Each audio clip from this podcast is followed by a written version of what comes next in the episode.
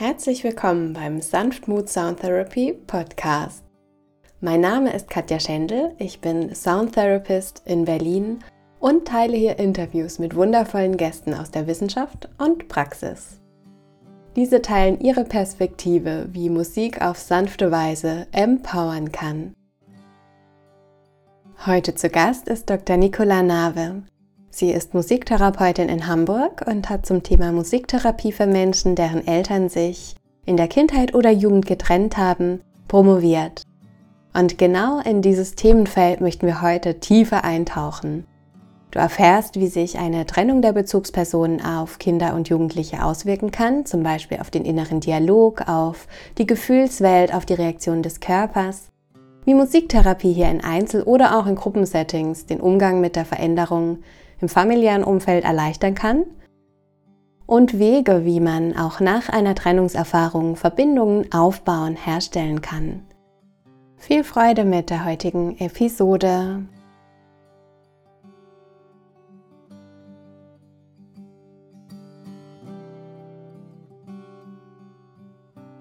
Ja, herzlich willkommen zur neuen Podcast-Episode. Ich freue mich, ein weiteres wunderbares Interview teilen zu können. Zu Gast heute ist Dr. Nicola Nave. Sie ist Musiktherapeutin für Kinder, für Jugendliche, Erwachsene in Hamburg.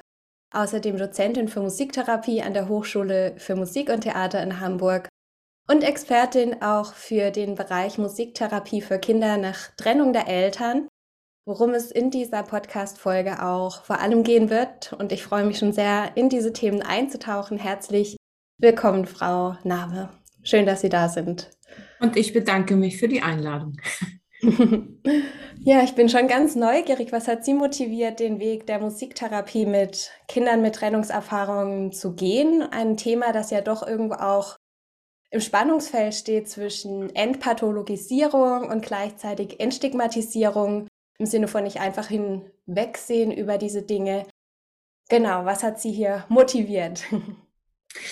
Also mm, das Thema, das ist mir quasi so zugewachsen. Ich bin nicht mit einem schlauen Buch drauf gekommen und dann ins Forschungsfeld gegangen, sondern es ist mir zugewachsen, als ich in einer äh, Integrationsschule in hier, hier in Hamburg, in, an der ich vor vielen, vielen Jahren einen kleinen musiktherapeutischen äh, äh, Arbeitsbereich eingerichtet hatte, äh, ist es mir zugewachsen, weil es mir aufgefallen ist, wie viele Kinder in der Musiktherapie äh, sich mit diesen Themen beschäftigen, mit der Trennung der Eltern. Und das sind alles Kinder, die einfach so leben, wo sie gerade leben und dort zur Schule gehen. Und es ist ein, ein Praxisstandort gewesen, der jetzt nicht ausdrücklich im klinischen Bereich sich mit den Schwierigkeiten von Kindern und Jugendlichen auseinandersetzt, wo also Kinder vorher schon mit einer Diagnose hinkommen, äh, sondern dass es eigentlich ein soziales Gefüge ist an dieser Schule, wo ich äh, sehr gezielt beobachten konnte, mit welchen Schwierigkeiten sich einige Kinder so rumquälen. Und ich habe dann gemerkt, dass viele Lehrerinnen auch so Sätze sagen wie, ja, das, äh, ach, Trennung, das hat ja heute jeder und das geht doch den meisten so und das wächst sich schon zurecht. Das finde ich einerseits eine, eine Bagatellisierung, weil es sehr viele Kinder gibt, die auch wirklich extrem darunter leiden und auch schon lange vor der Trennung darunter gelitten haben. Das ist das eine, dass ich als äh, psychotherapeutisch tätige Musiktherapeutin äh, aufgerufen bin, genau hinzuschauen, gleichzeitig aber nicht äh, sagen will, Trennungskinder sind alle grundsätzlich erstmal mit einer psychischen Störung aus dieser Erfahrung hervorgegangen und also es grundsätzlich als etwas Negatives einzuschätzen. Das können wir uns natürlich angesichts der gesellschaftlichen Dimension auch nicht leisten, dass wir von vornherein ein Viertel aller Kinder äh, pathologisieren und sagen, Trennungskind gleich so und so, Leistungsabfall, psychosomatische Störungen. Ähm, diese beiden Bereiche waren mir wichtig anzuschauen. Da hatte ich an dieser Schule, die ja nun keinen eindeutig klinischen äh, Zusammenhang hatte, natürlich ein sehr gutes ähm, Beobachtungs- und auch Forschungsfeld. Daraus ist das so erwachsen. Ja, schön, dass äh, der Bereich Sie sozusagen gefunden hat und hier so Tolles draus entstehen konnte. Ich bin mir sicher, dass viele, äh, die vielleicht auch getrennte Eltern haben oder in anderer Form damit in Berührung sind, ähm, ja, vielleicht auch den Gedanken hatten, Mensch, hätte ich das damals mal äh, gefunden oder gehabt. Ne? Das ist ja wirklich auch so eine tolle Unterstützung und so vielseitig und äh, ja, einfach schön, dass es dieses Feld gibt und wir heute darüber sprechen. Bist du Trennungseltern selber, die ihre Kinder in die Therapie bringen oder vorstellen ja. und sagen, bis hin zu den Eltern, genau, ja. getrennt sind, die ihre Kinder in die Therapie bringen und sagen, Mensch, meine Eltern waren auch getrennt, hätte ich vorher mal sowas, äh, mal psychotherapeutische Hilfe auch bekommen. Ja, absolut. Und ja, oftmals ist ja dann auch eine Trennung mit den äh, und der Bezugspersonen für Kinder und Jugendliche ähm, eine Herausforderung, eine schwierige Phase, die dafür mit, ähm, oftmals auch verbunden ist. Was macht es mit dem inneren Dialog, der ja dann hier auch innerhalb von den Kindern, Jugendlichen vonstatten geht? Welche Gedanken sind hier präsent? Glaubenssätze, die die Kinder und die Jugendliche aus dieser Erfahrung mitnehmen? Ja, was ähm, spielt sich hier in der Welt der Gedanken ab?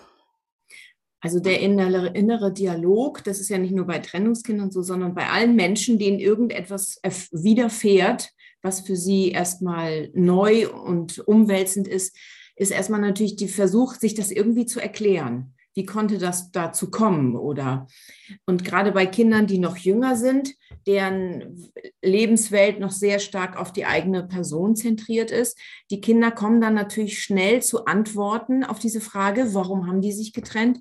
Die kommen zu Antworten, die natürlich auch sie selber äh, in den Mittelpunkt stellen, bis hin zu habe ich vielleicht irgendwas falsch gemacht? Habe ich irgendwie dazu beigetragen? War ich zu äh, war ich zu eine Belastung, war ich zu aggressiv, habe ich vielleicht nicht genug geschlichtet. Also das ist ja auch ein Bewältigungsversuch, sich die Situation, in der man steckt, äh, zu erklären. Dadurch wird es ja fast schon ein bisschen einfacher, indem man es versteht, was da so vor sich geht. Und gerade das Unverständnis bei Kindern in solchen Situationen ist natürlich sehr hoch und dementsprechend der Wunsch auch sehr hoch, sich äh, das irgendwie einordnen zu können. Und wenn äh, Kinder zum Beispiel, wenn ein, ein Elternteil auszieht nach der Trennung und Kinder, äh, die fühlen sich ja dann real als Person auch verlassen. Ne? Diese Einordnung, er verlässt die Familie jetzt, weil die Paarebene nicht mehr äh, so trägt, die ist für Kinder ja noch gar nicht äh, zu realisieren, weil sie natürlich im Mittelpunkt stehen in der Beziehung zu dem Elternteil. Und äh, die, die Vorstellung ist oft, der ist jetzt gegangen, weil ich schlecht bin oder ich war nicht lieb genug, dass er oder sie bleiben konnte. Also das ist ein innerer Dialog, der viel mit Schuldgefühlen oder mit, auch mit Selbstvorwürfen äh, zusammenhängt. Und Schuldgefühle führen ja dazu, dass wir uns noch mehr zurückziehen und klein machen und diese natürliche Wut oder die Ärgerreaktion eines Kindes, äh, die natürlich auch da ist, eher auch äh, tendenziell zurückgehalten wird. Ne? Denn ein Kind, was sich so fühlt, als hätte es die, die äh, Beziehung der Eltern mit äh, beeinträchtigt, wird natürlich alles vermeiden, noch irgendwie böse zu sein oder nochmal sowas wie Ärger zu zeigen, obwohl so eine Ärgerreaktion auf das gefühlte Verlassenwerden eigentlich das Gesündeste ist, was es so gibt.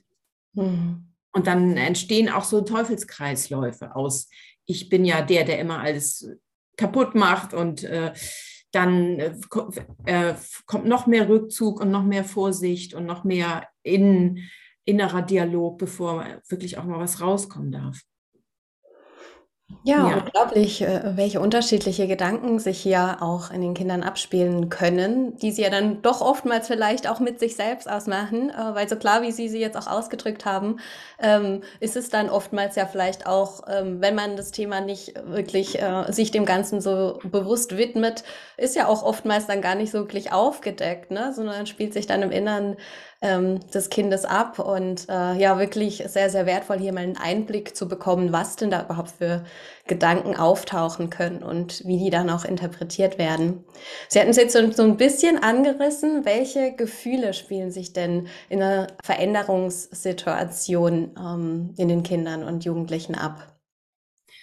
Ähm, also erstmal ein gewisser Schock natürlich, Mhm. Ja, selbst Kinder, die lange in einer, in einer sehr konflikthaften Elternbeziehung gelebt haben, gehen ja, also hoffen ja trotzdem noch inständig, dass, äh, dass die Trennung nicht ausgesprochen wird. Insofern reagieren viele erstmal mit einem Schock. Äh, also das ist aber auch, finde ich, eine Schutzreaktion des Organismus auf eine, eine belastende Veränderung.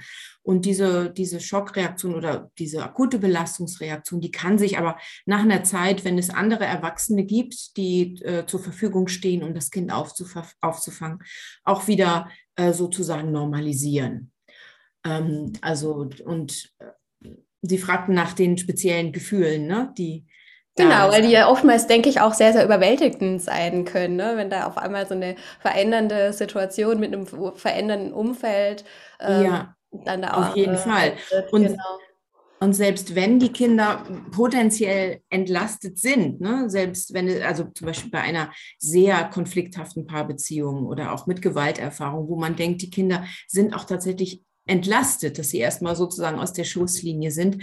Der, der, die Trauer und die Betroffenheit über das Zerbrechen der Familie ist trotzdem dadurch nicht aus der Welt. Also diese Erleichterung spüren nicht so sehr viele Kinder, die man sich vielleicht als Außenstehender denken würde. Ne? Das ist doch gut, dass du von einem alkoholisierten, gewalttätigen Vater weg bist. So, das ist in der Innenwelt des Kindes ist das trotzdem der Vater und der Trauerverlust eben Trauer über den Verlust äh, sehr im Vordergrund. Mhm. Ja, und ich sprach ja auch schon viel über die Ärgerreaktion. Also natürlich ist auch ein gesunder Reflex, wenn äh, etwas Stabiles einfach nicht mehr da ist oder sich fundamental verändert, ähm, dass äh, das mit Wut äh, assoziiert ist. Und dann kommen so Teufelskreisläufe, dass natürlich Eltern oftmals auch Schuldgefühle haben gegenüber ihren Kindern. Also die sind auf beiden Seiten die Schuldgefühle. Das ist so ein ganz vertracktes Geschehen mit den Schuldgefühlen. Ähm, dass die Eltern dann, weil sie denken, oh Gott, ich habe meinem Kind so viel Schlimmes angetan jetzt mit dieser Trennung, dass sie vielleicht auch ein bisschen den Blick abwenden und so auf subtile Veränderungen beim Kind äh, gar nicht unbedingt auch, weil sie eben selber auch so in Not sind. Ne? es ist ja für beide eine gleichzeitige Not, vielleicht auch nicht mehr unbedingt wahrnehmen. Dann haben wir bei den Kindern wieder dieses Gefühl, ich werde nicht beachtet.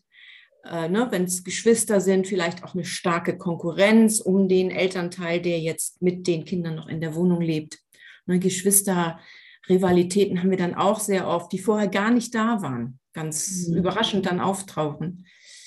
Ja, und dies Verstummen und äh, die Angst, überhaupt noch irgendwas äh, zu sagen, weil vielleicht dann der eine Elternteil äh, enttäuscht ist und der andere, das ist ja diese Loyalitätskonfusion. Äh, ne? Sag ich, ich habe Mama lieb, ist Papa äh, traurig oder sage ich der einen Mama, sie ist die Beste, dann denkt die andere Mama, sie ist jetzt gar nichts mehr wert. Also diese, dieses Spannungsfeld, wo viele dann tatsächlich auch verstummen, weil es am besten ist, gar nichts mehr zu sagen. Und äh, dann wiederum das interpretiert werden kann, äh, ach, macht ihr ja nichts aus, ne? also geht ja alles so weiter wie immer. Viele Missverständnisse dann auch entstehen. Ja, da kann ja einiges hochkommen. Bei jedem ist es wahrscheinlich auch nochmal ganz unterschiedlich, aber äh, ja, zeigt ja wirklich eine, eine Bandbreite auf an Gefühlen, die da aufkommen können, was ja dann aber auch normal ist. Ne? Das äh, darf Auf ja dann auch sein. Ja.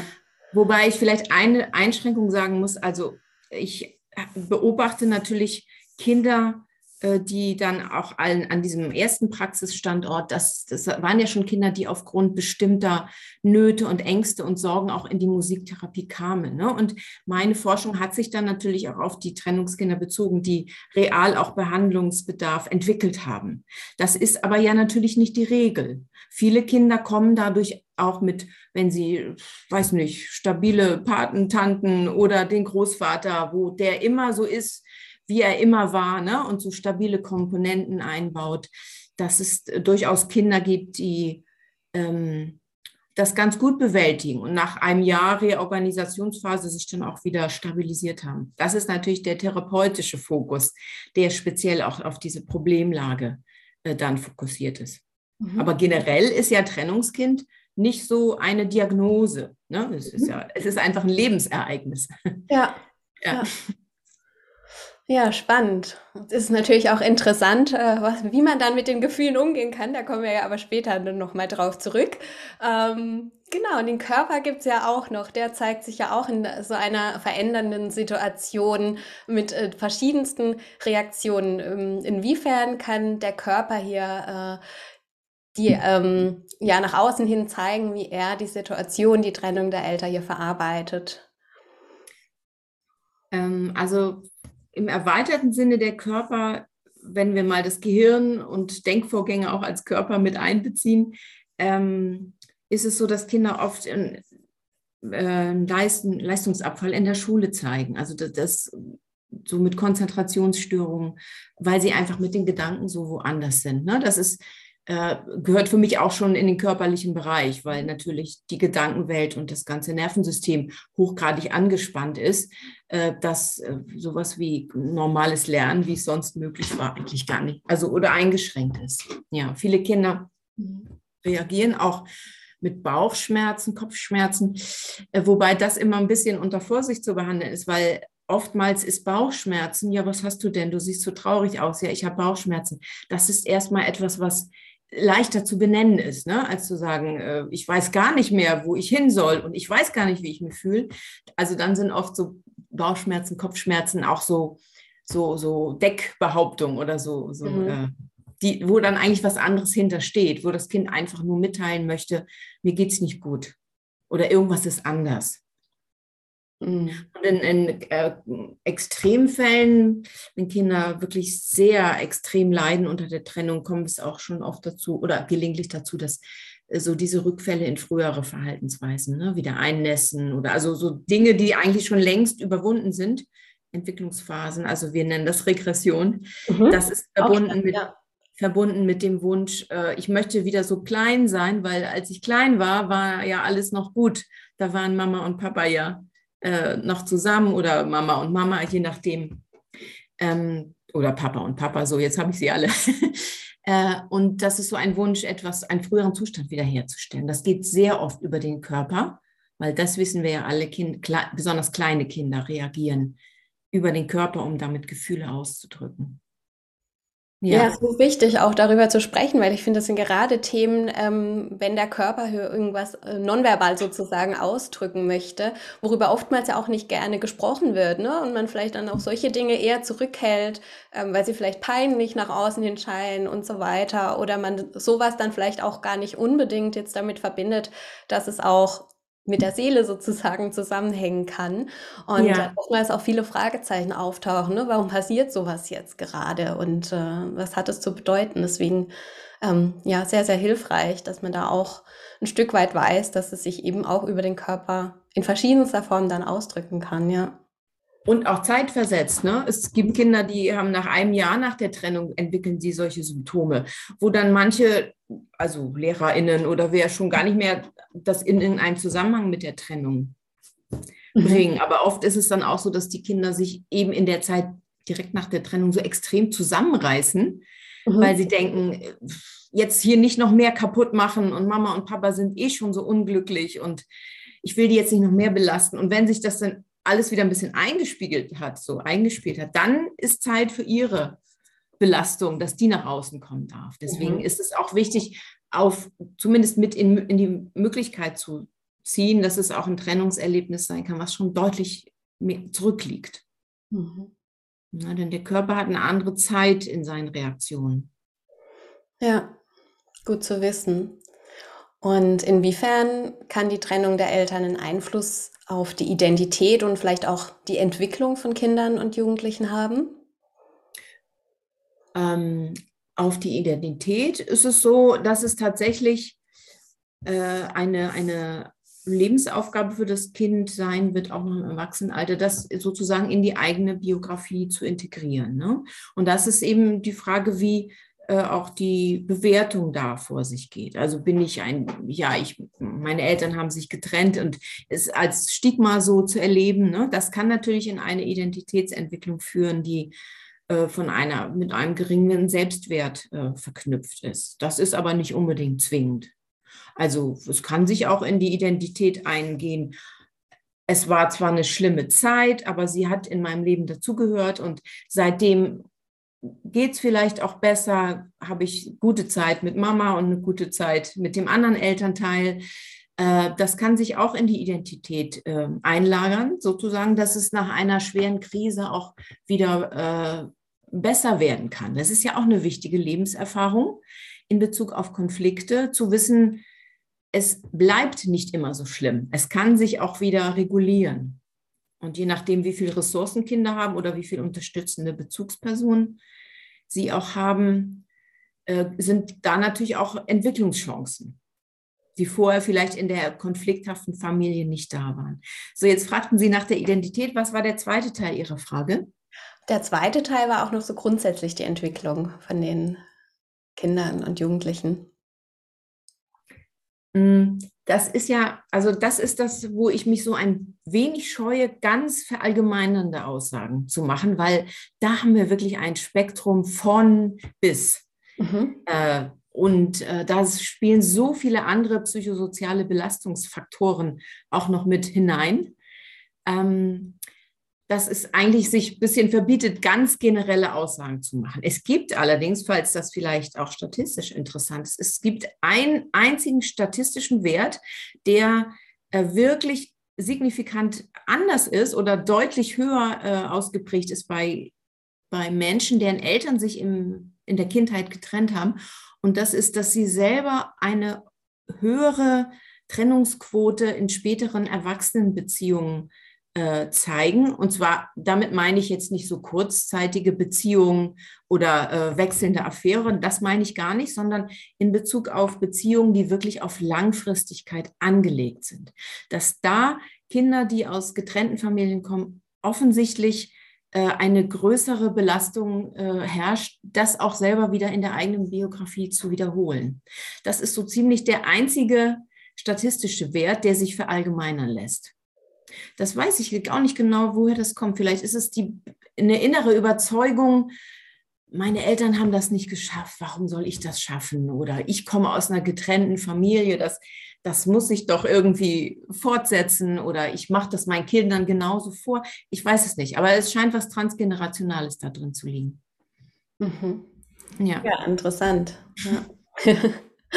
Und wie Sie sagten, das ist dann ja auch doch wieder ganz, ganz äh, breit gefächert und äh, lässt sich sozusagen nicht über einen Kamm scheren, sondern auch hier darf man wieder wirklich ähm, mit der Person sein, äh, die es betrifft und ähm, da ganz individuell drauf eingehen.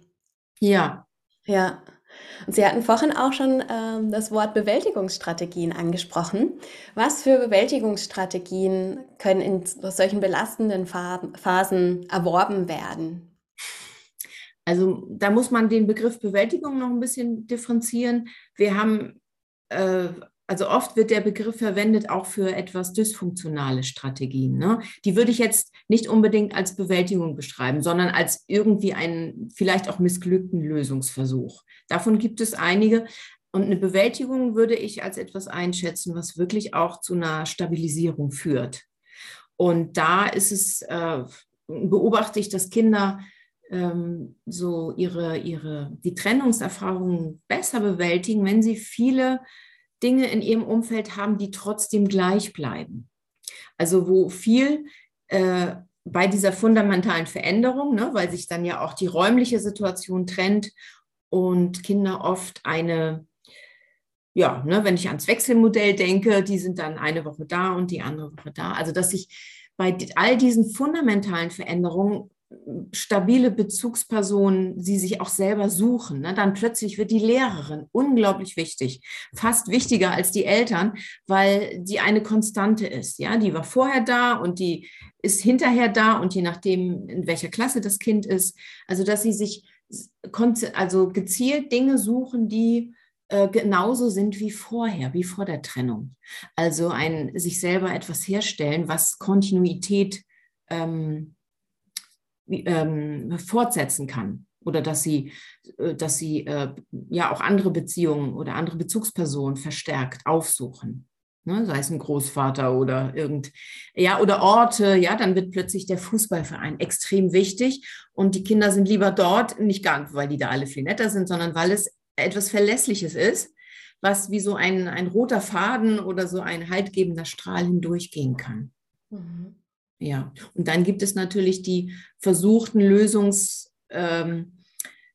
ähm, die eher für das Kind selber auch mit, mit langfristigen, sag ich mal, äh, negativen Nebenwirkungen einhergehen. Ne? Ich sage ja schon, diese, diese Anpassung, ne? also jetzt nicht bloß auch noch ein, böses Kind sein, wo schon die Familie scheinbar da irgendwas nicht stimmt oder also ähm, solche Dinge, die dann eher auch misslingen und auch die weitere Bewältigung oder die Verarbeitung auch ein bisschen einschränken.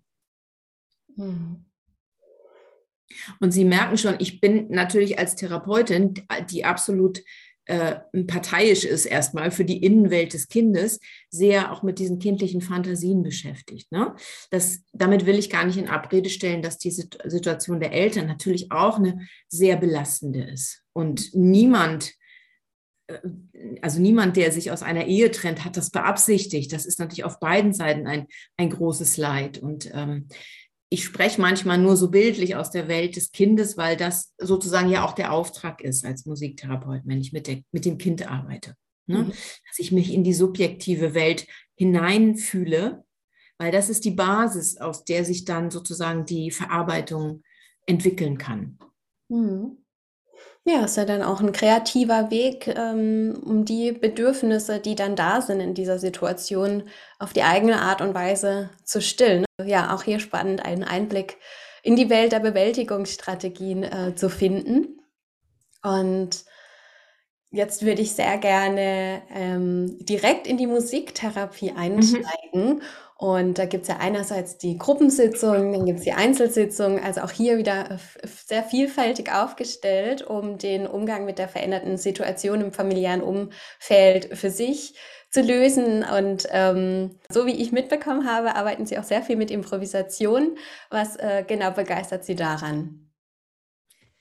Also generell finde ich nicht nur die Musiktherapie, sondern auch die künstlerischen Verfahren sehr, sehr ähm, organisch sinnvoll, gerade in der Arbeit mit Trennungskindern, weil sie eben den Fokus auf das Ressourcenorientierte und auf das, auf das ähm, Positive sozusagen wenden. Ne? Wir haben ja viele Kinder, die werden von, in, von den Eltern zur Therapie gebracht und die sagen dann auch, und nicht ganz unberechtigt, ähm, wieso muss ich jetzt Therapie machen?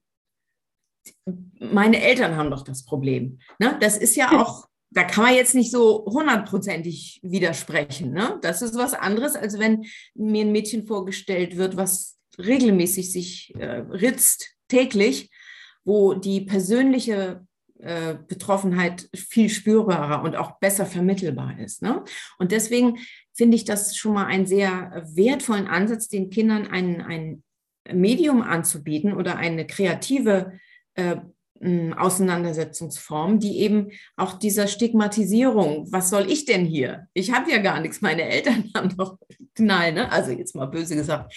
Also, dass sie, dass sie da eine Möglichkeit äh, an die oder in eine Welt eintauchen können, die eben auch gerade kreative Ressourcen aktiviert.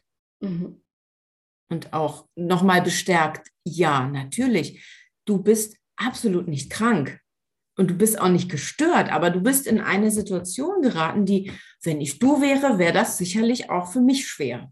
So, und dann den Blick zu wenden auf die kreative Bewältigung. Das finde ich sehr Sinn, also weil das auch Stigmatisierung abbaut. Ne? Mhm. Ja. Und die Improvisation an sich, die ist ja zumindest in der psychodynamisch orientierten Musiktherapie wie ich sie vertrete. Man könnte auch sagen, tiefenpsychologisch orientiert. Das ist so ein bisschen äh, älterer Begriff dafür. Ähm, die ist sozusagen unser eins, unser Hauptarbeitsmittel, äh, weil wir in der Musik, also in dem sofort freien Losspielen auf Instrumenten, einen sehr direkten Zugang auch zu der Gefühlswelt finden können. Und ich kann auch in der über die freie Improvisation, wenn ich mit einem Kind, was ich noch nicht gut kenne, sage, komm, lass uns losspielen. Die Finger machen das schon. Das heißt, wir sind sofort in einer Beziehungssituation, ähm, wo, wo es darum geht, sich selber, sich gegenseitig ein bisschen kennenzulernen, sich aufeinander einzustimmen. Und es ist wesentlich indirekter als ein Face-to-Face-Gespräch über Dinge zu führen, die vielleicht noch gar nicht in Worte zu fassen sind. Oder wo jemand mit Worten schlechte Erfahrungen gemacht hat, weil er vielleicht was gesagt hat, was am Ende negativ ausgelegt wurde, so in so einer Trennungsgeschichte.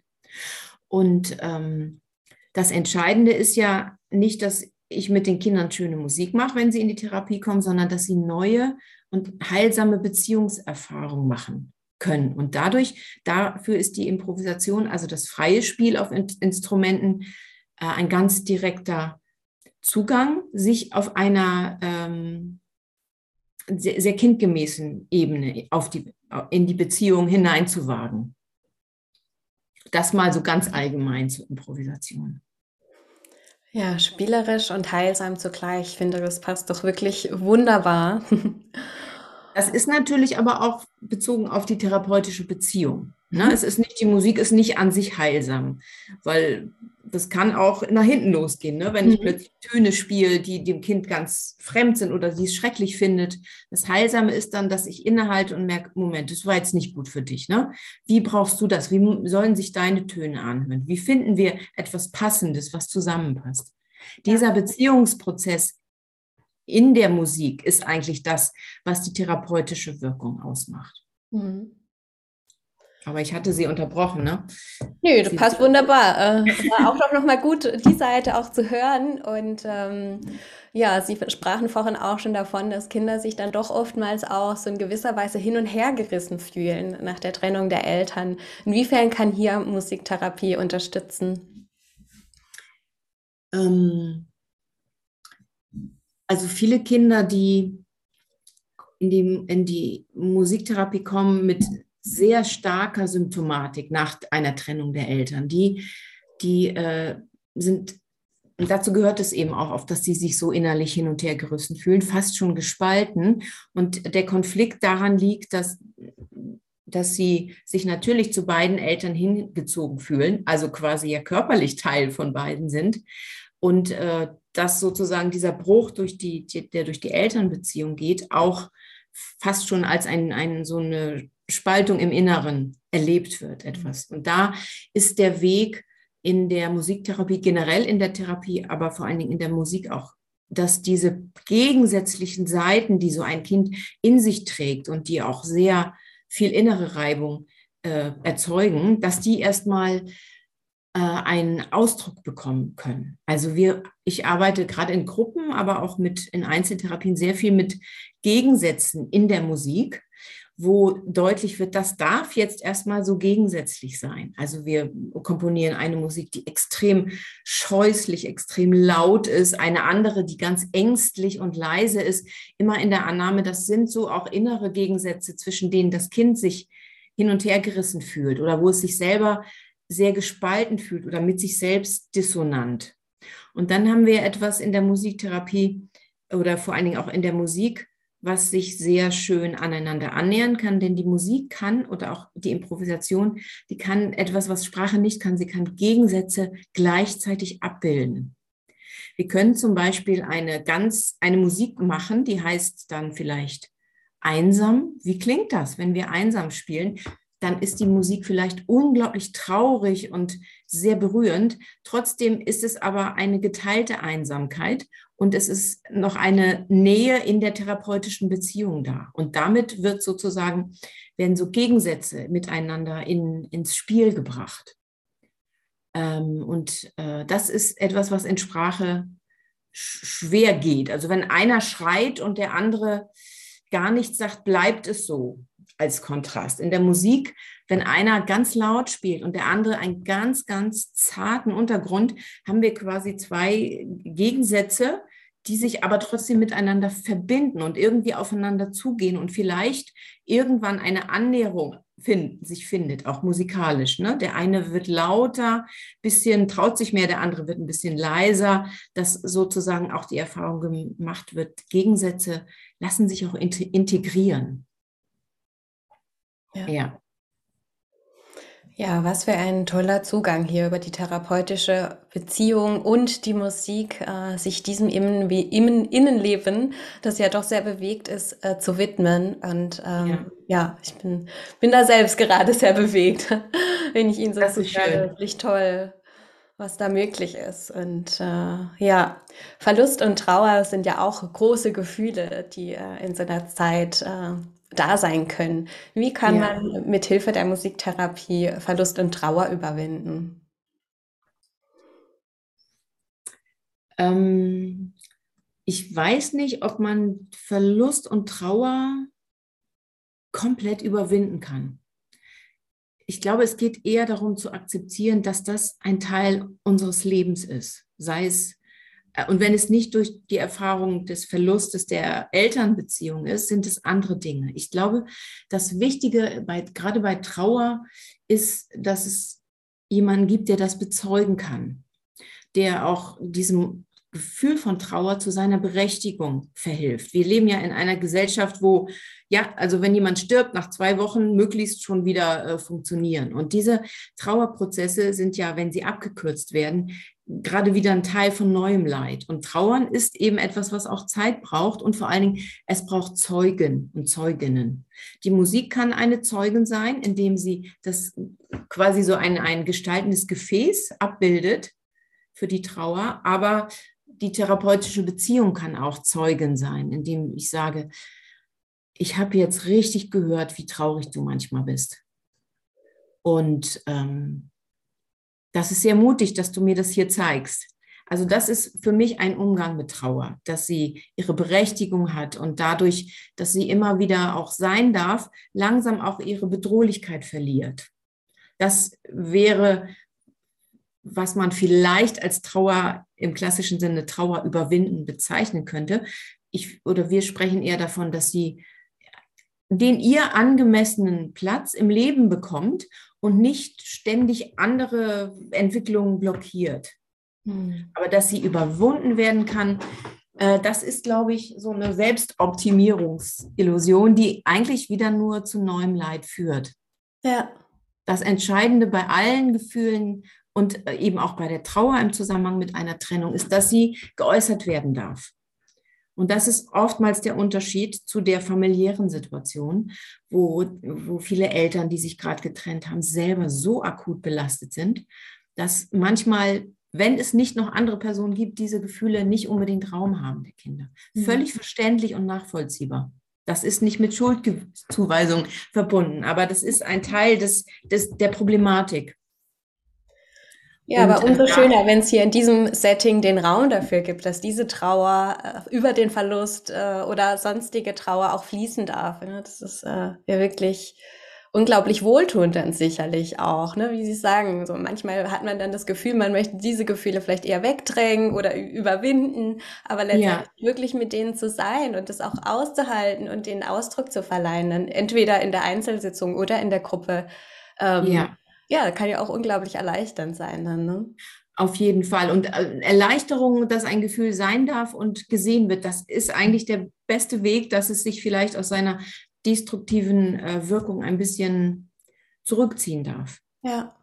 Und wenn ich sage, für die Form, äh, für die Trauer eine Form finden, ähm, geht das natürlich auch ganz konkret über musikalische äh, Elemente. Zum Beispiel ähm, wenn wir jetzt mal wegschauen von der freien Improvisation, geht es auch mal darum, ein Lied zu komponieren, einen eigenen Text zu schreiben über diese Trauer. Dass, ja, also dass die auch ein, wirklich eine musikalische Form er, erhält. Mhm. Mit einem Anfang und einem Schluss und einem Refrain. Das ist auch schon wieder etwas, was sortiert und was äh, vielleicht auch eine Erinnerung ist, das kann man auch noch mal dann, wenn die Musiktherapie längst vorbei ist, kann man das Lied auch noch mal rausholen. Ne? Ach, damals, da war ich ja auch traurig, ja, jetzt bin ich das mal wieder, kommt ja immer wieder, geht auch wieder. Ja, schön, dann darüber auch so eine liebevolle Beziehung zu der Trauer aufzubauen. Ähm, ja. Das haben Sie schön Wunderbar. gesagt. Das haben Sie schön gesagt, weil das ist ja, es ist ja alles in, in, in der Person drin. Ne? Mhm. Ja. Ja, ja sehr persönlich. Ähm, und Schuldgefühle äh, sind ja auch großes Thema ähm, bei allen Beteiligten oftmals. Ähm, haben wir auch schon drüber gesprochen. Ja. Ähm, ja, wie kann hier die Musik äh, Begleiterin sein, auch damit einen Umgang zu finden, der für einen passt? Also hier finde ich den, den ähm, Umgestaltungsprozess so, so wichtig, dass Kinder wieder in das Erleben kommen, sie tun nichts Böses oder sie machen nichts, was die äh, Beziehungswelt schädigt, sondern sie können konstruktiv zu etwas äh, ihren Beitrag leisten. Also dass selbst eine Musik, die ganz schräg und scheußlich sich anhört, ist aber ein kreatives äh, Konstrukt. Ja, das ist etwas. Da ist etwas entstanden. Das muss man nicht mögen, aber es ist auf jeden Fall eine Form der Veräußerung. Und äh, wir haben auch ganz viele Momente schon gehabt, wo wir sagen, oh, das war jetzt aber mal richtig scheußliche Musik. Ja, also dass das Destruktive sozusagen auch seinen sein Raum bekommt. Nicht überall, aber in Maßen. Und das ist ähm, wir nennen das äh, den Begriff der Urheberschaft in der, in der Psychologie, Psychotherapie, das Gefühl der Kinder oder der Jugendlichen auch etwas beitragen können zur Gesellschaft oder zu der Beziehung oder etwas sich auf konstruktive Weise zu äußern, was eine Wirkung zeigt, was sich im Beziehungsmiteinander entfalten kann. Und da ist, äh, das ist so eine sehr, sehr korrigierende Erfahrung gegenüber diesem Schuldgefühl, ich mache sowieso alles falsch. Ähm, also es gibt ja Kinder, die haben das tatsächlich verinnerlicht. Ja, ich bin schuld an der Trennung meiner Eltern. Das muss ich sagen, sind aber dann auch oft Kinder oder Jugendliche, die wo solche Formulierungen real auch gefallen sind in der mhm. Ja, also ich kannte einen Jungen, der war, das war schon der Stiefvater, also der zweite Vater sozusagen. Der kam dann irgendwann in sein Zimmer und sagte: So, jetzt hast du es geschafft. Jetzt gehe ich. Also, das ist also so direkte Schuldzuweisung. Ne? Die sind natürlich fast nicht zu ertragen. Und äh, dieser Junge kam dann natürlich auch in die Musiktherapie, äh, war mir schon angekündigt als einer, der mehrere Anzeigen schon hat wegen Sachbeschädigung und so. Also der war auch wirklich, hatte sich in, in der Folge dann schuldig gemacht, ja, aber immer nur aus dem Gefühl, ich bin sowieso der Kaputtmacher. Ich war auf sonst was gefasst, der kam in die Musiktherapie und sagte, nee, ich, ich, ich fasse hier gar nichts an. Alles, was ich anfasse, geht sowieso kaputt. Also ein ganz tief sitzendes Misstrauen in die eigene Entfaltungsmöglichkeit oder Gestaltungsmöglichkeit. Ne? Also da, da, kann man ja eigentlich nichts mehr machen. Wenn ja. man davon überzeugt ist, ich, alles, was ich anfasse, geht kaputt. Und äh, der, ja, nun habe ich ja auch tatsächlich Instrumente da rumstehen, die können auch kaputt gehen. Ne? So, und dann habe ich mit ihm versucht, ähm, haben wir mit dem Gong angefangen. Also der, der Gong ist nun das Instrument oder das Tamtam, was nun am seltensten kaputt geht. Ich habe das noch nicht erlebt. Also da kann man wirklich so derartig drauf rumdreschen. Ja, und da hat er sich dann mal getraut, einen Ton zu machen. Und der hat die Erfahrung gemacht, das geht, das hält, der Gong hält. Und äh, das braucht dann natürlich eine Gruppe. Also das war in der Gruppe, eine Gruppe, die das bezeugt und sagt, nö, wieso, was war denn? Ja, okay, war laut, aber gut, zur Not halten wir uns die Ohren zu. Aber richtig kaputt machen, das war für ihn so, so ein, ein Aha-Erlebnis, wo er sich dann langsam auch an andere Instrumente wagte, die vielleicht jetzt auch ein bisschen zerbrechlicher sind und immer wieder die Erfahrung machte, ähm, oh, das hält ja. Ich kann ja was in die Hand nehmen und es geht nicht kaputt. Und also diese, diese korrigierende Erfahrung in Bezug auf die eigene Gestaltungskraft, so die finde ich so entscheidend in der Arbeit mit Schuldgefühlen. Also mhm. dabei nicht stehen zu bleiben, sondern zu, zu wissen oder zu, wieder neu zu erfahren, ähm, ich kann mich ausdrücken und ich kann etwas beitragen, was Hörbares, ohne dass es gleich zerstörerische Wirkung hat. Das ist etwas, was lange Zeit braucht, aber was sich innerlich tatsächlich ein bisschen das Ganze mildern kann. Dazu gehört natürlich auch, dass es geht natürlich auch real mal was kaputt, ne? Für so einen Jungen, den ich gerade beschrieben habe, dem ist es nicht passiert, aber mit anderen ist natürlich erstmal ein großer Schock, ne? Und auch dann ist es so, dass nicht die Musik an sich das macht, sondern wieder die Beziehung, dass, dass ich sage, ja, es ist kaputt gegangen. Okay, wir reparieren das wieder. Also diese Erfahrung, ja, es geht oft was kaputt, aber es lässt sich auch wieder gemeinsam, ähm, vielleicht nicht genauso, aber in eine andere Form wieder so äh, zurückversetzen, dass es weitergehen kann. Ja, wirklich eine sehr, sehr wertvolle Erfahrung, hier auch ähm, einen neuen Interaktionszyklus kennenzulernen äh, innerhalb von dieser ähm, musiktherapeutischen Beziehung dann auch äh, oder eben noch mit weiteren ähm, zusammen, die hier auch mit dabei sind in der, äh, in der, in der Gruppe. Und Aber wenn ich, darf ich da noch einen kurzen Satz ergänzen? Ähm, es ist auf die Musik bezogen, auf die Gruppe und aber natürlich auch auf die äh, Person des Therapeuten, der Therapeutin. Auch da, und das gehört zur wichtigen psychotherapeutischen Arbeit, ist es natürlich so, dass die Kinder auch oder Jugendlichen auch oft in der Beziehung destruktiv werden, mich beleidigen oder mich beschimpfen oder sagen, was bist du für eine? Du kannst das gar nicht und kannst nicht mal ordentlich Klavier spielen. Also das ist, und, und auch dann äh, mit ihnen dazu durch, also das gemeinsam durchzuarbeiten, welchen Teil Wut jetzt sich auf mich bezieht oder vielleicht auch auf etwas anderes. Also auch die, Bezie die Erfahrung zu machen, dass die therapeutische Beziehung das gewissermaßen überlebt. Und äh, trotzdem, auch wenn ein Kind mich beleidigt, das finde ich natürlich nicht schön und das möchte ich auch nicht nochmal und das tut mir auch weh, aber deswegen zerbricht die Beziehung nicht. Hm. Ja, Schritt für Schritt äh, wieder Neues lernen, was sehr, sehr hilfreich sein kann, auch fürs eigene Leben, für die eigenen Beziehungen. Und äh, in all dem, was Sie jetzt auch gerade geschildert haben, ist auch nochmal so aufgefallen, wie doch Gefühle und Gedanken so eng miteinander verbunden sind und äh, sich Unbedingt, bedingen. Und, ja. und die Musik dann sozusagen beides auch verbindet. Ne? Die verbindet ja die Gefühle, weil sie auch im Körper stattfindet, äh, mit dem, mit dem kognitiven Bereich. Ne? Also wir machen natürlich auch reflexive Elemente in der Musiktherapie. Zum Beispiel, dass wir uns eine Musik aufnehmen, die wir gemacht haben und dann anhören. Und dann schauen wir ja, hörst du dich, hörst du mich, wie passt das? Guck mal, da waren wir überhaupt nicht mehr zusammen und da wollten wir offensichtlich richtig gegeneinander anspielen. Äh, also das Reflexive sozusagen in das Emotionale wieder hineingeholt wird oder verbunden wird. Ja, sehr schön. Ja, und als Kind hat man ja auch äh, ganz viele Sehnsüchte und vielleicht gerade auch in so einer Veränderungssituation kommen nochmal neue Sehnsüchte aus. Auf wie kann die Sehnsucht nach Ganzwerdung, Bindungssicherheit und Urvertrauen gestillt werden? Ja, das ist auch wieder so eine Frage, ob sowas gestillt werden kann.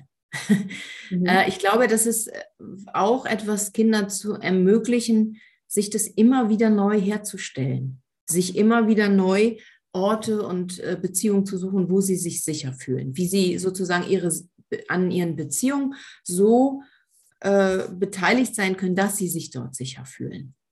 Das ist nichts, was man einmal hat, ne? Urvertrauen, das hat man mal geschluckt als Kind und das hält ein Leben lang. Das kann auch Kinder mit einem stabilen Urvertrauen, auch die sind erstmal irritiert durch zum Beispiel eine dramatische Trennungserfahrung. Ne? Und äh, das hängt sehr mit dem Punkt davor zusammen, äh, Kinder wieder zu ermächtigen oder sie zu befähigen, konstruktiv ihre Lebenswelt gestalten zu können und auch aus Situationen wegzugehen, die für sie schädlich äh, erscheinen, ja, oder das ernst zu nehmen. Nee, hier fühle ich mich nicht wohl, hier möchte ich nicht sein.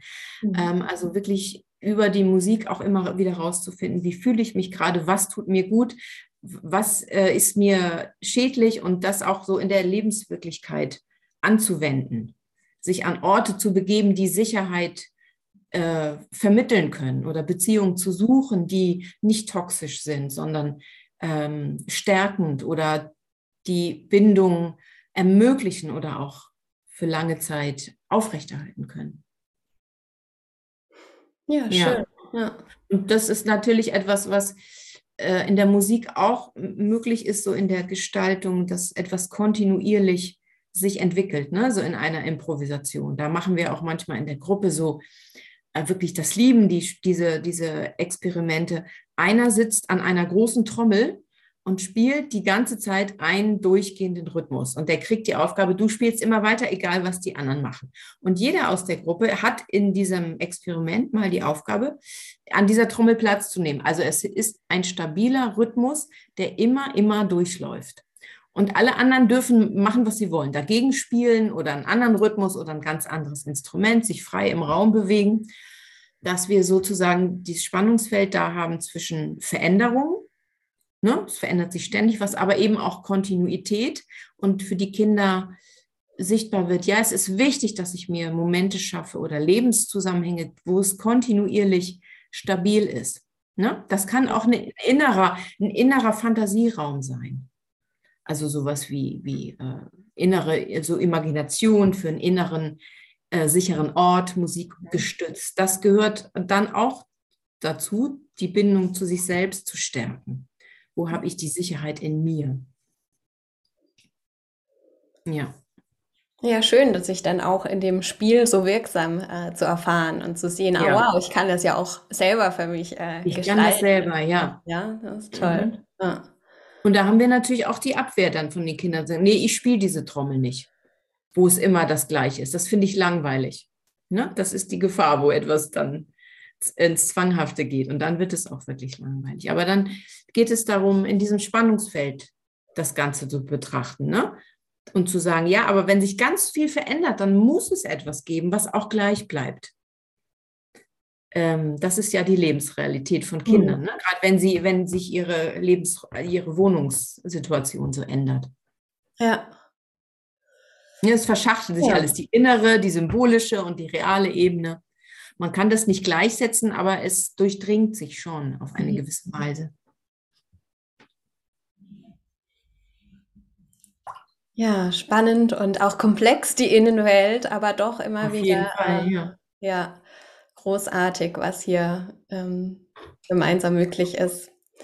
Und inwiefern kann man aus der Situation gestärkt oder vielleicht auch mit neuen Kompetenzen ähm, dadurch hervorgehen, ähm, die hier entwickelt werden können? Äh, aus der Musiktherapie oder aus der Trennungssituation an sich? Aus der Trennungssituation, ja. Wo die Musiktherapie ja dann durchaus äh, den großen Beitrag sicherlich auch äh, schenken kann, ja. Wäre schön, ne? Also mhm. Also die Erfahrung, also ist ähm, Kinder, die nach einer gewissen Zeit die Trennung ganz gut bewältigt haben, das sind die Kinder, die zu mehreren Unterschied vielen verschiedenen Erwachsenen auch sehr innige Beziehungen haben. Das sind oft auch die Freunde der Eltern ne? mhm. oder Patentanten oder so, dass sie schon, äh, das ist, glaube ich, auch eine wichtige Erfahrung in der heutigen Zeit, dass nicht ein Mensch so alles abdecken muss, alle Gefühle, Emotionen, Bedürfnisse. Ne? Das ist ja äh, eine Illusion, die sehr schnell äh, zur Enttäuschung führt, sondern dass äh, sich ein Bindungsnetz auf verschiedene Personen auch ähm, beziehen kann und auch daran gestärkt ist. Ne? Das, das ist ja die Grunderfahrung, die manche Trennungskinder dann nicht mehr haben nach der Trennung, ne? dass sie, wenn sie sauer sind auf den einen Elternteil, zum anderen sind, rennen und sagen, oh, der ist aber so blöd. Ne? Dann sagt der andere, ja stimmt, ist auch manchmal blöd und ja gut und ach, eigentlich ist sie aber doch ganz nett. Also dieses Vermitteln zwischen den Personen ne? in so einem Mehrpersonengefüge was ja bei vielen Kindern wegfällt, wenn sie mit einer Bezugsperson dann aufwachsen. Äh, das ist eine Erfahrung von bei, bei Trennungskindern, die das ganz gut bewältigt haben, dass die auch so eine so ein Beziehungsnetz sich aufgebaut haben und auch die Erfahrung, dass eben nicht eine Person alles abdecken kann. Mhm. Und ähm, sagen Sie mal, Sie fragten eben noch, woran kann man das sehen, ne? dass die gestärkt daraus hervorgehen? Mm, genau, also einfach welche Kompetenzen man da vielleicht auch entwickelt, mit denen man gar nicht gerechnet hat, ne? Weil im ersten Moment denkt man, oh weia, äh, äh, überwältigende Situation und letztendlich ja. ist es ja dann doch einfach genau oft ähm, ganz viel, was man dadurch auch dann mitnehmen kann, ne? Je nachdem. Ja. ja. Und es ist ja auch so, das hat ja auch wirklich äh, gesellschaftliche Relevanz. Wir sind ja nun in einer Welt, die sich permanent verändert und wo das nicht nur für Trennungskinder wirklich eine Herausforderung ist, sich schnell auf unerwartete Einflüsse, Veränderungen immer wieder einstellen zu müssen und trotzdem so ein Gefühl zu bewahren, ja, ich habe aber trotzdem meine Identität, habe ungefähr ein Gefühl, wo ich hingehöre. Und das ist natürlich ein Spannungsfeld, wo Kinder eigentlich Protagonisten, also wo Trennungskinder Protagonisten sind, wo man wirklich manchmal sagen kann, mit also ich auch staune und bewundere, mit welcher Virtuosität die da managen, zwei zu Hause zu haben und immer am richtigen Ort, gerade auch noch die richtigen Sachen da parat, die sie nun brauchen. Also wenn sowas ein Grundbedürfnis wie Stabilität trotzdem noch in Ansätzen gewährleistet ist, ist es natürlich auch eine Ressource, sehr flexibel, sich auf neue Situationen einstellen zu können. Ne? Mhm. Da sind sie eigentlich ja ja, sozusagen am Zahn der Zeit, weil das ist ja das, was die, die Identität in der Post, Post, Postmoderne ausmacht. Schnell reagieren, flexibel sein, hier und da und trotzdem aber den inneren äh, Halt nicht verlieren. So. Mhm. Das, wenn, wenn Sie genug Unterstützung haben, so bei so einer Trennungserfahrung, haben Sie da durchaus, äh, ja, sind Sie sicherlich flexibler als so manche, manche andere. Ja, das sind noch äh, wertvolle ja. Fähigkeiten, die einen durchs Leben begleiten. Ne? Und äh, ja, ja, toll, wenn dann auch die Musiktherapie da ja auch ähm, ihren Beitrag dazu leisten kann, genau das auch äh, so zu sehen und ähm, sich dann ja. so zu entwickeln, ja. Aber es gibt natürlich auch gerade die Kinder, die aus den sogenannten hochkonflikthaften Familien kommen, wo es eigentlich hinterher noch schwieriger wird für sie als vorher. Ne? Also wenn Hochkonflikte vor der, vor der Trennung da sind und hinterher das eigentlich nur noch schlimmer weitergeht, weil beständiger Streit im, im, im, im äh, Versorgungs, wie sagt man, Unterhaltszahlungen und diese ganze, ne, also Aufenthaltsrechte und da können sich ja also Familien über Jahrzehnte lang wirklich noch äh, an den Folgen sozusagen abarbeiten und mhm. da weiß ich nicht, ob da so eine, eine Bewältigung oder eine Stärkung im größeren Sinne dadurch, durch diese Erfahrung. Ja, aber zeigt ja auf jeden Fall wieder, wie, ähm, wie wertvoll auch erfüllte Beziehungen sind, äh, wie schön es ist, wenn sie da sind oder wenn wir sie auch für uns äh, gestalten. Ähm, genau, dementsprechend, welche Gedanken oder Vorwürfe oder vielleicht auch Schuldzuweisungen der Eltern gegenüber halten oftmals bis ins Erwachsenenalter dann auch an. Und was kann man hier tun, um eine neue oder vielleicht auch erleichternde Perspektive auf die Situation zu finden?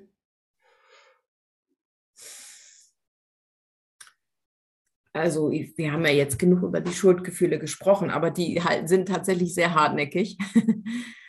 ähm, was ich oft beobachte, ist auch gerade bei beim erwachsenen KlientInnen, die, wo es jetzt auch nicht immer so direkt um eine Trennung in der Kindheit oder in der Adoleszenz geht, aber oder wo dieser, dieses Thema sie zwar beschäftigt hat, aber in der Therapie als Erwachsene nicht mehr so ganz im Fokus steht, ähm, beobachte ich oft eine große Schwierigkeit, sich zu entscheiden.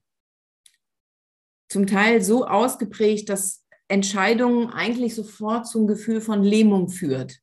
Das ist ähm, irgendwie ja auch nachvollziehbar, wenn man diese Erfahrung gemacht hat, sich zu zwei Elternteilen so hingezogen zu fühlen, die sich aber nicht, äh, die aber nicht äh, mehr als, als Paar sozusagen erlebt werden. Also wo eigentlich heißt, wenn ich mit Mama zusammen bin, oder wenn ich mit dem einen Elternteil äh, meine Zuneigung ausdrücke, ist der andere sofort gekränkt oder äh, reagiert mit Dingen, die mir wiederum nicht gut tun. Also dieses Spannungsfeld, dass eigentlich äh, die Erfahrung so internalisiert wird, wende ich mich der einen Seite zu, ist die andere für mich nicht mehr erreichbar oder umgekehrt. Ja? Wende ich mich dem anderen Elternteil zu, zieht sich der andere zurück aus Kränkung, weil eben die Paarbeziehung nicht mehr äh, trägt. Und ich glaube, dass sich das, wenn man diese Erfahrung sehr stark verinnerlicht,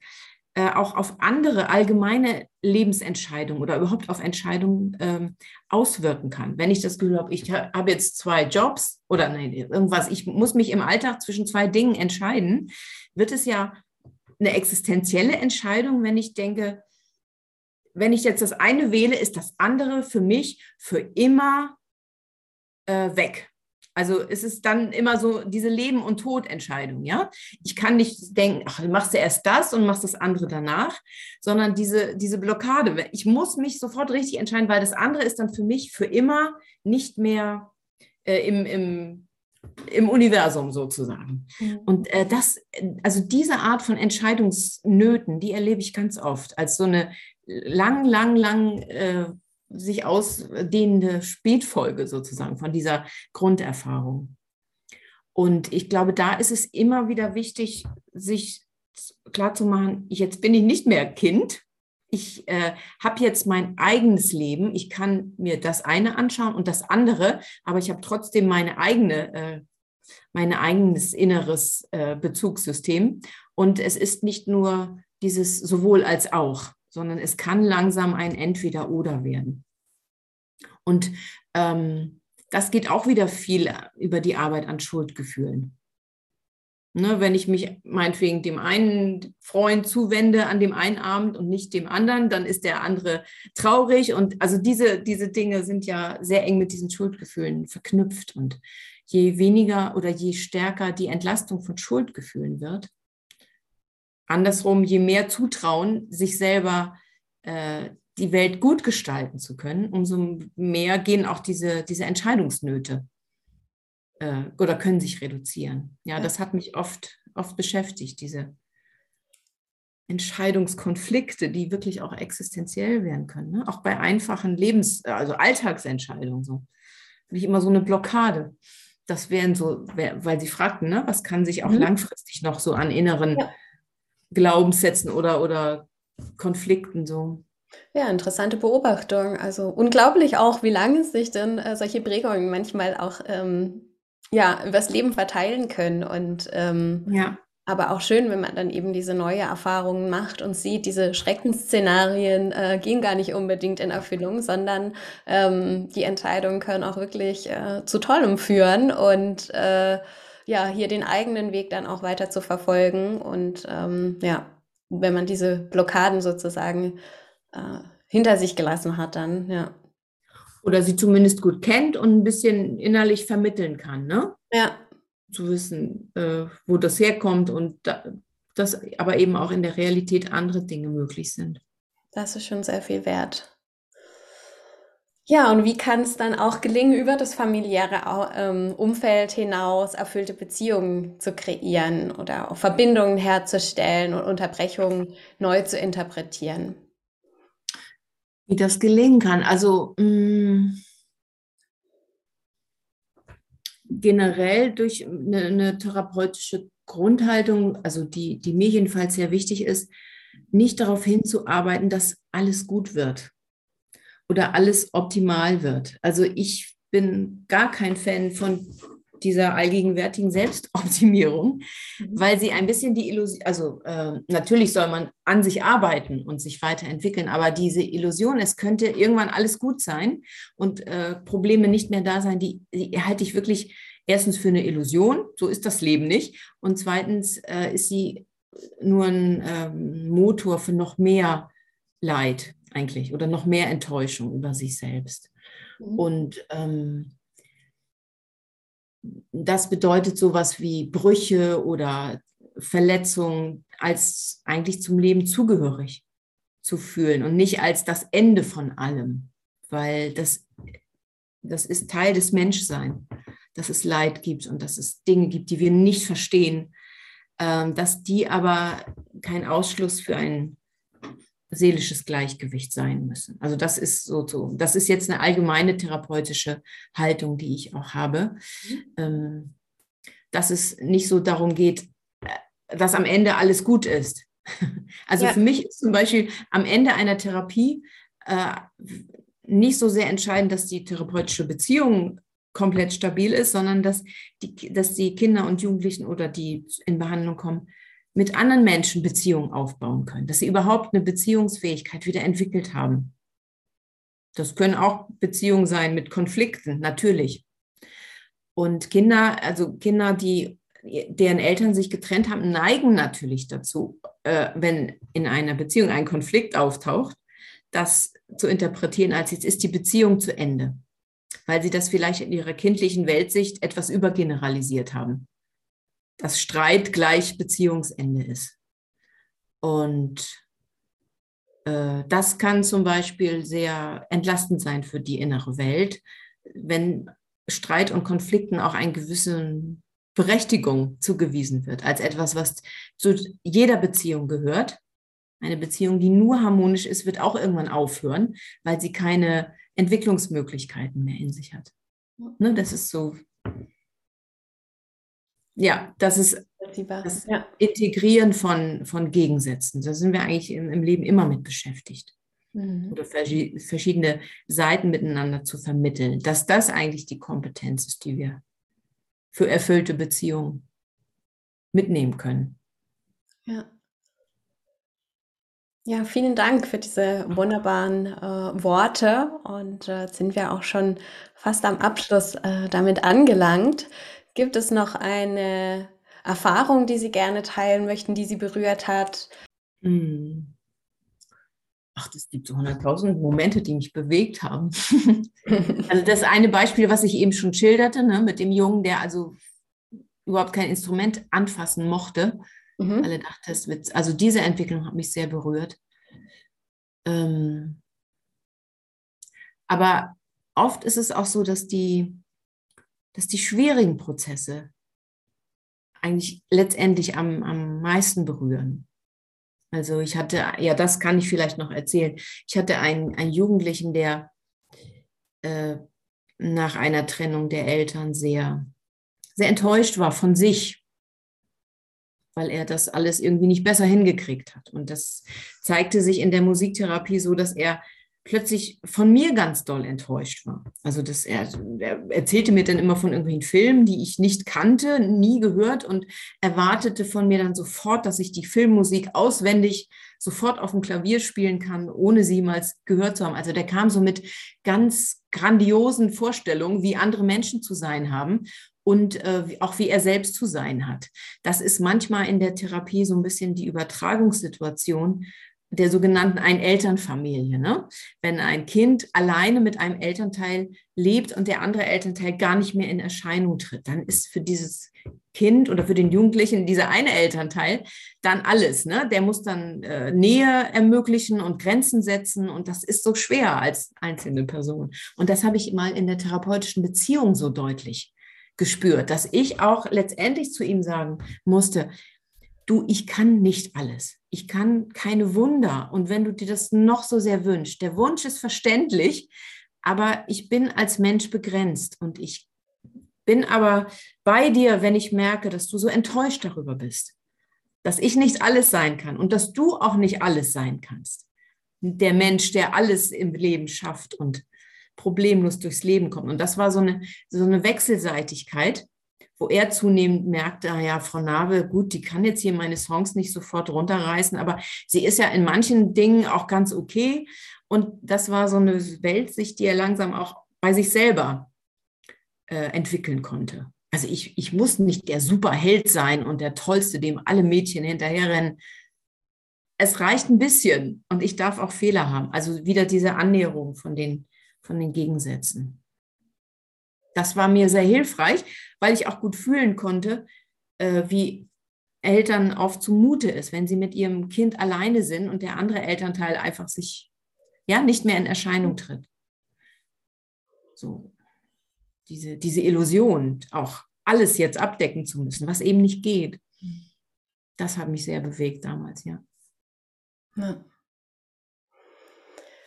Ja, vielen Dank für diese wunderbaren Eindrücke, für diese Echtheit und einfach auch für das Mut geben und ähm, Mitgefühl und ja, hier auch äh, so viel Zuversicht ähm, ja, mitzugeben. Vielen, vielen Dank für Ihre Worte.